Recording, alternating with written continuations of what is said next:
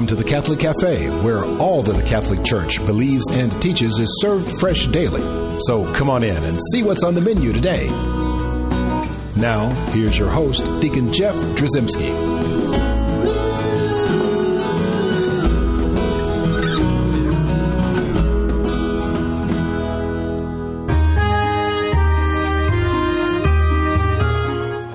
Greetings and welcome to the Catholic Cafe. I'm Deacon Jeff, sitting in the luxurious corner booth of the Catholic Cafe. And actually, it's the French Catholic Cafe as we are here in Lourdes, France, and we are still on pilgrimage with the Order of Malta.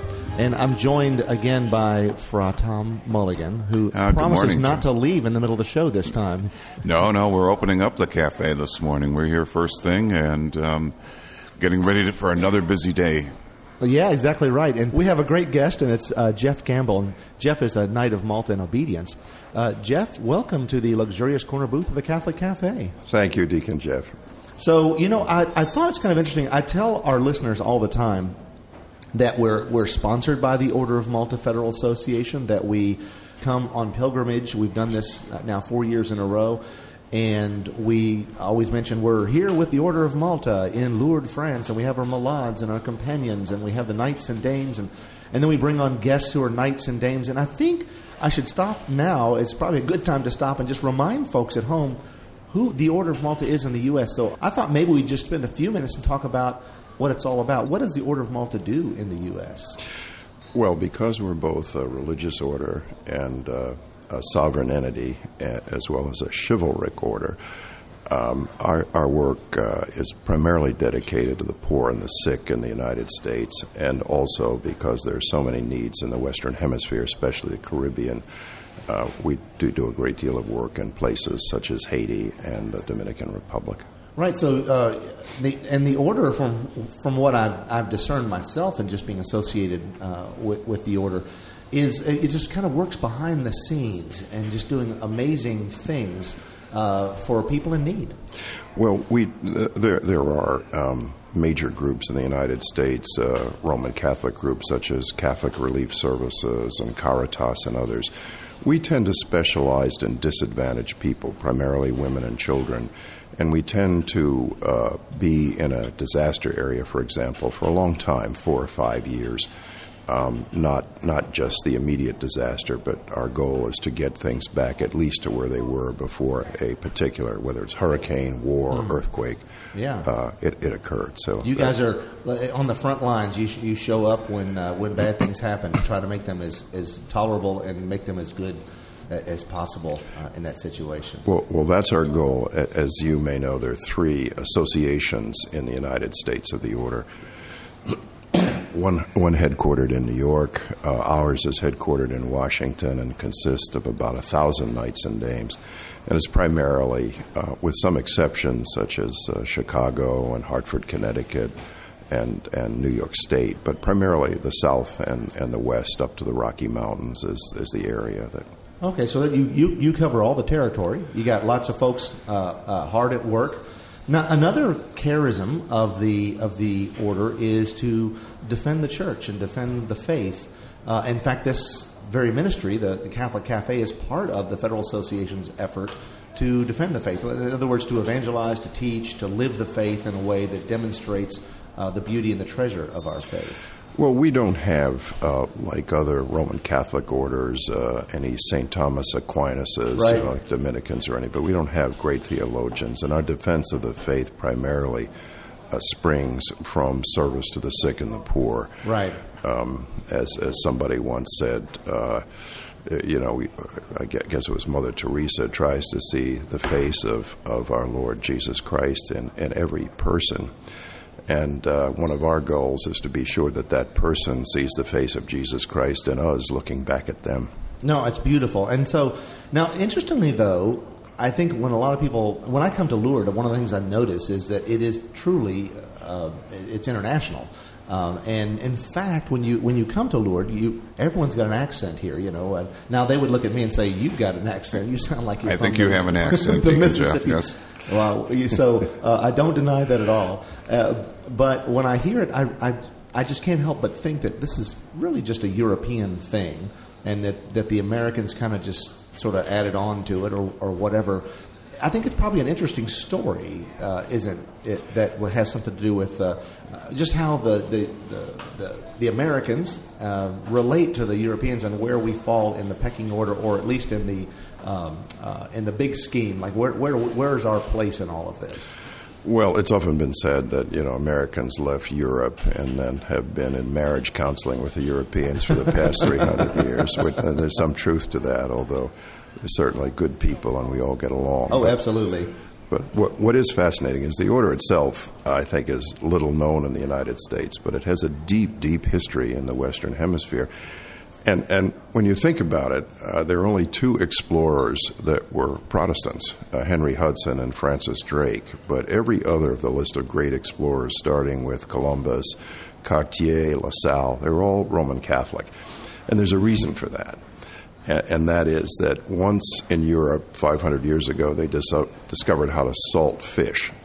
Uh, there was a great demand for fish on Fridays. And many of these explorers were not only looking for gold, they were looking for fish.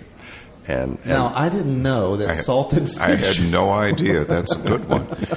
That's incredible. And you know, and I, and I, do remember I went to public schools, and I do remember talking about all of these uh, gr- uh, great explorers uh, discovering foreign lands and what. And, and, I guess I knew that many of them were Catholic, but it was never presented that way. That's quite interesting uh, in our history. And so they, you know, the Grand Banks of Newfoundland, they sort of creeped over, looking farther and farther for fish. And uh, there's a huge market for cod and uh, and herring and all these other things. So that's. Uh, but the but the order itself, uh, the first uh, professed knight, uh, which is a friar, you know, somebody like like myself, Fra, Fra That's Tom, right. who takes. But it wasn't Fra Tom. He's not that old. no, I'm not that old. But the first knight to lead an exposi- expedition to the Americas was as early as 1553. It was a, a man named Nicholas Durand. Yeah, Nicholas Durand was yes, his name. Now that's that's amazing because that's w- that's way before I would have thought that. You know, I would have thought maybe the 1800s or something like that when we started doing this stuff. No, very early, and he was followed by a more famous knight uh, in the 1620s, actually 1627, which is Samuel de Champlain, oh. for whom Lake Champlain is named, and uh, he was a knight of Malta as well, and of course in Quebec or the Canadian area. That's interesting, and and I didn't. So uh, now, when they when they were uh, exploring and discovering, and did they did they take their uh, uh the, did they fly the Malta flag, or did they have their did they did they look like you do in those uh, uh, snappy uh, service uniforms there? I don't think so. Although the Maltese cross, which is very well known, yes, um, you can see it in Quebec, for example, as early as uh, 1637, right, uh, on buildings, and uh, they actually tried to establish a unit uh, there.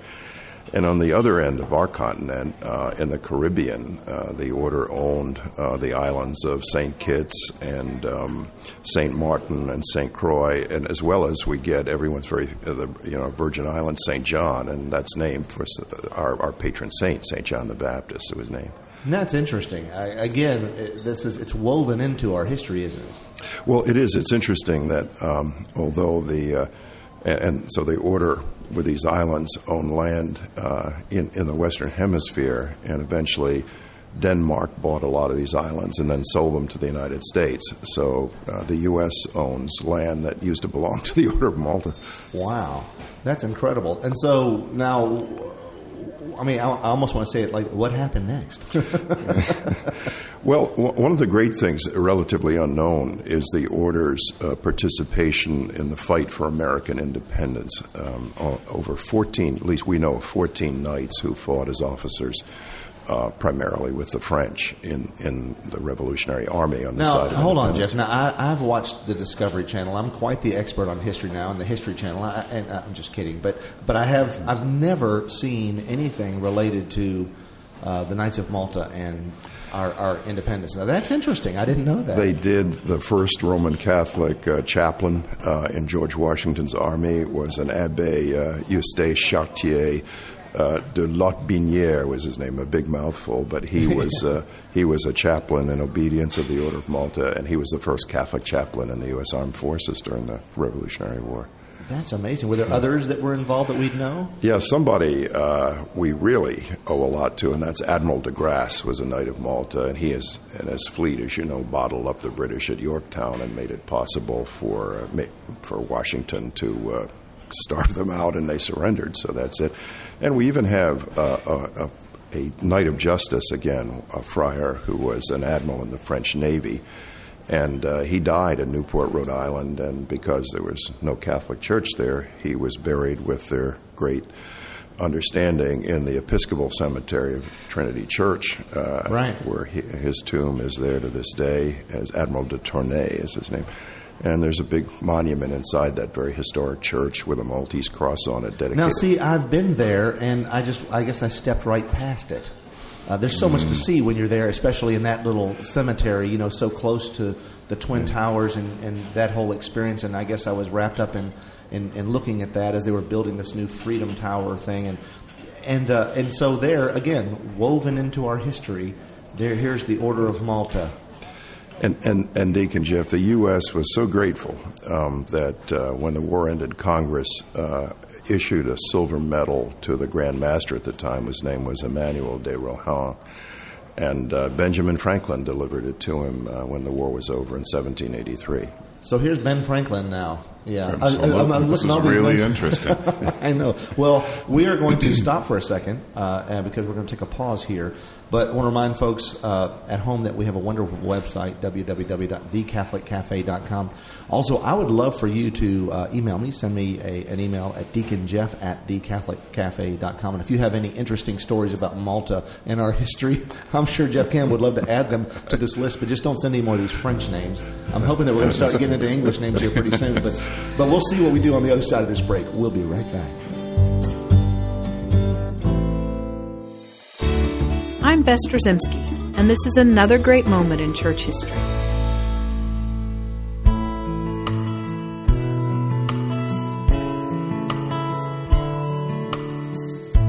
Jesus calls us to love those who need it most the hungry, the naked, the stranger, the sick, and even those in prison.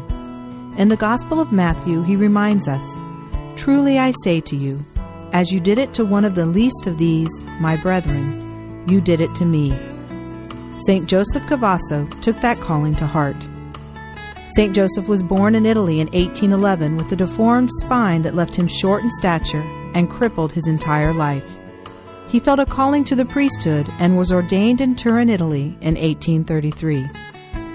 He was constantly plagued with complications from his medical condition, but he united the pain and suffering he felt with that of Christ's suffering on the cross.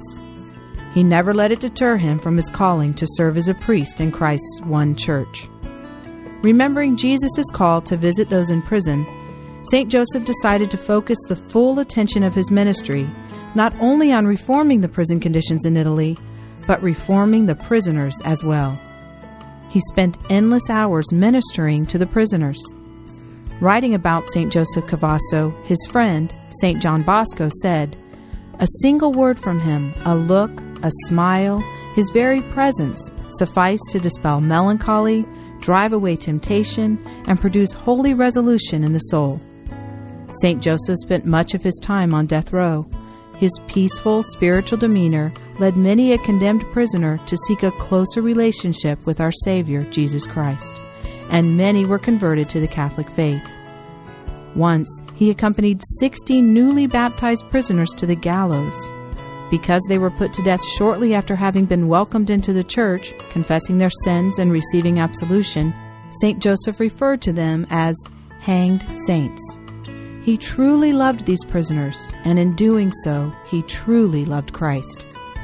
St. Joseph told us, We are born to love, we live to love, and we will die to love still more.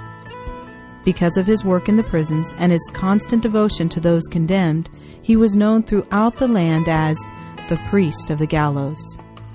St. Joseph Cafasso died in 1860 from pneumonia and conditions related to his birth defects. He was canonized by Pope Pius XII in 1947 patron saint of those condemned to die, his feast day is celebrated by the Universal Church on January 23rd. I'm Bess Drzycimski, and this is another great moment in church history.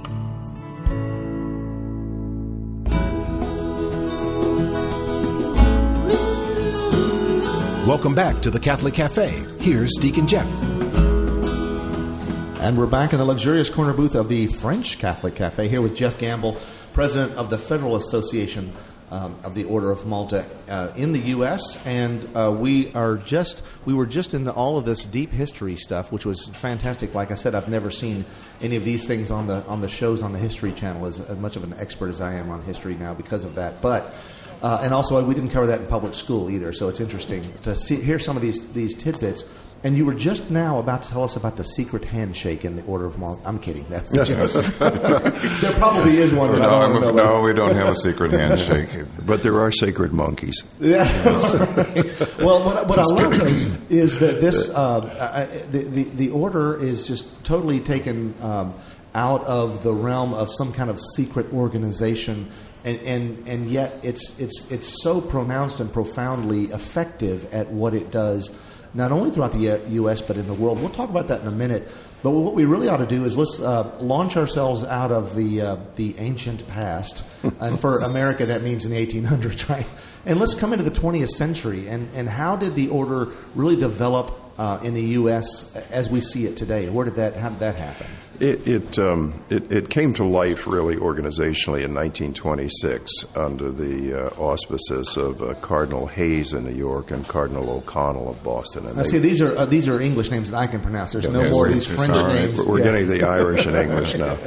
And uh, they uh, they had wanted the order to be established, and one of the the first officers was John Raskob, who was a financier, a very uh, very successful financier. In fact, he built the Empire State Building, and he was the first treasurer of our order in the United Wow. States. So, and then we expanded in 1952 because it was so far away. They established an association west of the Rockies in San Francisco called the Western Association. Okay.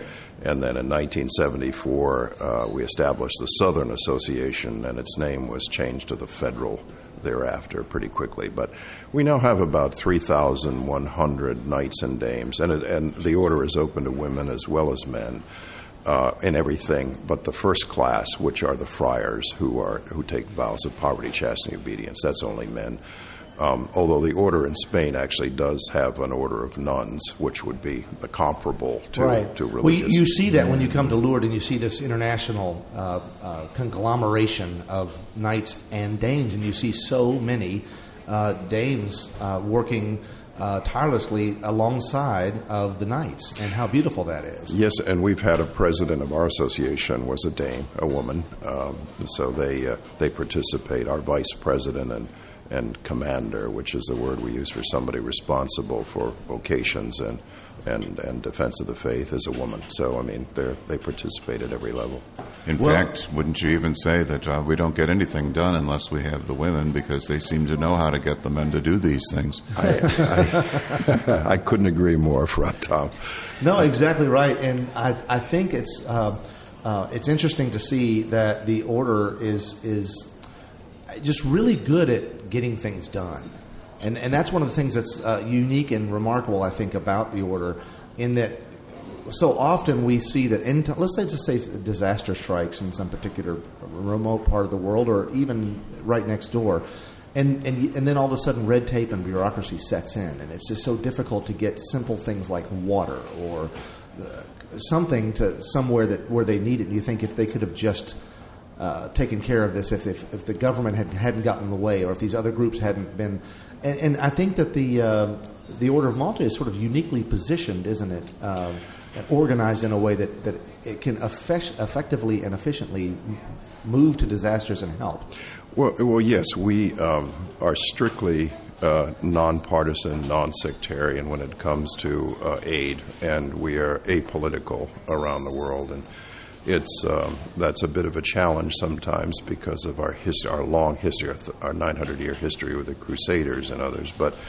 Uh, in this day and age, we are, and we, unlike other groups that either they have to ally themselves with a particular religious entity like a diocese, overseas or a political entity, the, the local government, which may have other priorities and sometimes is even corrupt, we get to pick and choose our partners. Um, for example, uh, in the tsunami in India, uh, we uh, allied ourselves with a church of South India, which is the Anglican church there. Oh, okay.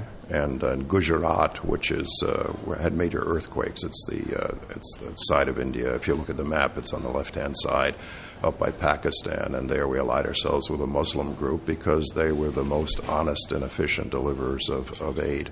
Well, and that's interesting because I, I think that's beautiful because it was an opportunity again as we've talked about in terms of like uh, living a vocation or living out a life um, of, of, a life of Christ and, and, allowing people to see Christ in us and we see Christ in others. That's an opportunity to to evangelize essentially without proselytizing. Exactly. I mean, and that's really the key to our our modus vivendi way of, of living. I will say to this too. We've also partnered with the U.S. government. And one of the people, one of our biggest fans was President Reagan. And oh. uh, he uh, was given our highest award in 1988. But we work with USAID and other groups where the U.S. has had trouble getting uh, aid or food in. And uh, uh, probably, well, I'm just trying to recall an example of that was the typhoon in the Irrawaddy Delta in uh, Myanmar or Burma and uh, the generals there would not permit uh, the U.S. Uh, and other groups, Germany, to give aid. And uh, we have a refugee camp there, and so they they trusted the order. Right. And so we, we, we unfortunately, and, and uh, this is a great credit to the United States, we had to spray over where it said gift of the United States because they wanted stenciled in in Burmese gift of the generals. And the U.S. government, to its great credit, said we would rather they have the food they need than for us to get the credit. But it was the order that, that basically did all of that on the ground, hands on. Now, is this something that um, you you find that uh, that that has great effect on uh, on these populations? Do they know it's the order having anything to, anything to do with coming in and helping them? Do, do, does the order identify itself, or is this done in a way where people say, "Oh, look, it's the Order of Malta; they've come to save us"? Well, that's a good question. We we tend to try to uh, engage in Christian humility. I mean, there are places in the world like Indonesia in Banda Aceh province, where we had to spray paint out the crosses on the boats we were giving them because they're Muslim and they were uncomfortable with that. And so we do it. We're, we're more interested in, in really. Uh, I, guess the best example I could think of is we fought for almost uh, 500 years Muslims, the Turkish uh, Empire. Right and today we run a hospital in Bethlehem, uh, an OBGYN maternity hospital, Holy Family Hospital, and it serves exclusively Muslims and Bedouins. And so we, we, we think that over time, sometimes loving one's enemy takes a great deal of time, but it's a wonderful thing to do. Well, I'm just, again, I, I, it's remarkable that you would have this. Uh, this idea that you'd be able to go and work and be hand in hand with people and, and, and uh, helping people out of bad situations. Uh, and how powerful that is, and especially in evangelizing and just allowing people to see Christ in you. Uh, that's a beautiful way to do it without, uh, it's putting you right in the fore, right there in the middle of uh, where, where Christ is most needed. And maybe as, you know, Christ comes to us disguised as bread and wine. You know, as Catholics, we, we understand um, the beauty of the Eucharist, and, and yet you become Eucharist for these people. That Christ in disguise as you go in uh, to be with these people, and how powerful that is, and allows Christ to work in their lives without them even knowing that's what's going on. Well, we try to be. You know, we don't always succeed, but that's that's our goal, and so uh, we're wonderfully unencumbered, I think, by. Uh, by, by too much theology, and it's uh, and, and, and yet you don't disavow any of the theology, right? Oh, you don't. No, You don't. Right? Or you no, live it. Uh, we, we try to live it. We certainly don't disavow it at all. Absolutely. In a way, we try and see Christ in the other person, right? Um, and it becomes easier to do the more good things that you are able to do for the other person. And I don't think that we're standing there waiting to see uh, what is our reward. What can we do next seems to be the um, the mission. Uh, that's awesome, and that's what I love about the order. And I will say that I imagine there's someone listening right now thinking, well, I, I want to get involved somehow or, or support or maybe just read more about or find out more about what the Order of Malta is doing uh, in the U.S., but then also uh, elsewhere. How does one go about doing that? Where can they go and find Well, more information? In, in this day and age, the easiest is the internet. And uh, Order of Malta, federalassociation.com. Also, the order itself has a site. And the third group is our disaster relief arm, Malteser International. Uh, dot com and it's easily searchable and comes yeah, up. if you don't if you don't know those addresses, you can just Google. just Google it. Yeah, it uh, comes up. Order of Malta, uh, Federal Association, or Order of Malta. You're going to find a vast number of resources. Now, so what what kind of folks are you looking for to uh, to become knights and dames? I mean, who what or who are the kind of people that Well, you engage? It's it's not only knights and dames. We're looking for people. We have an auxiliary group, and we have uh, people support. Uh, and and this is one area we would really like to model on Europe. Um, in France, for example, uh, they they have maybe 500 knights and dames. But since 1985, they now have 226,000 people, a majority of whom are not even Catholic, who give to the works. And, and the order in France, for example, has uh, barges on the uh, on the Seine where they, they house the homeless. Uh, three barges, and uh, the the homeless are there. They're allowed to live for a year while they get back on their feet. They run uh, leprosy uh, communities in, in South India. And so these projects uh, serve everybody, and we'd like everybody to uh, help us participate in various ways. Uh, to be a knight or dame, because it is the order is a religious order, uh, one has to be a Roman Catholic. But uh, to, to help us, uh, to be an auxiliary, to be a supporter, to be a companion, uh, we don't require, there's no religious test. We're just looking for good people with and good hearts Christians. and who are willing to, to pitch in. Yes. Wonderful. So great, great opportunities. Uh, Geoff Gamble, thank you so much for spending time with us here at the uh, luxurious corner booth at the Catholic Cafe here in uh, our French Catholic Cafe. Yes, thank you. Well, I'll tell you what, since we're in Lourdes, called by Our Lady to be here, we should offer a prayer, ask for her intercession. Let's do that to close our program. In the name of the Father, and the Son, and the Holy Spirit. Amen. Hail Mary, full of grace, the Lord is with thee. Blessed art thou amongst women, and blessed is the fruit of thy womb, Jesus. Holy Mary, Mother of God, pray for us sinners, now and in the hour of our death. Amen. In the Father, and the Son, and the Holy Spirit. Amen.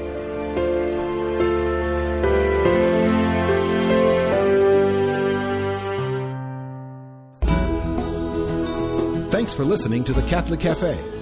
If you'd like to contact Deacon Jeff, send an email to deaconjeff at thecatholiccafe.com. The Catholic Cafe is brought to you by the Order of Malta Federal Association and is broadcast with ecclesial permission from J. Terry Steib, Bishop of Memphis in Tennessee. Join us again at the Catholic Cafe. There's always room for one more at our table.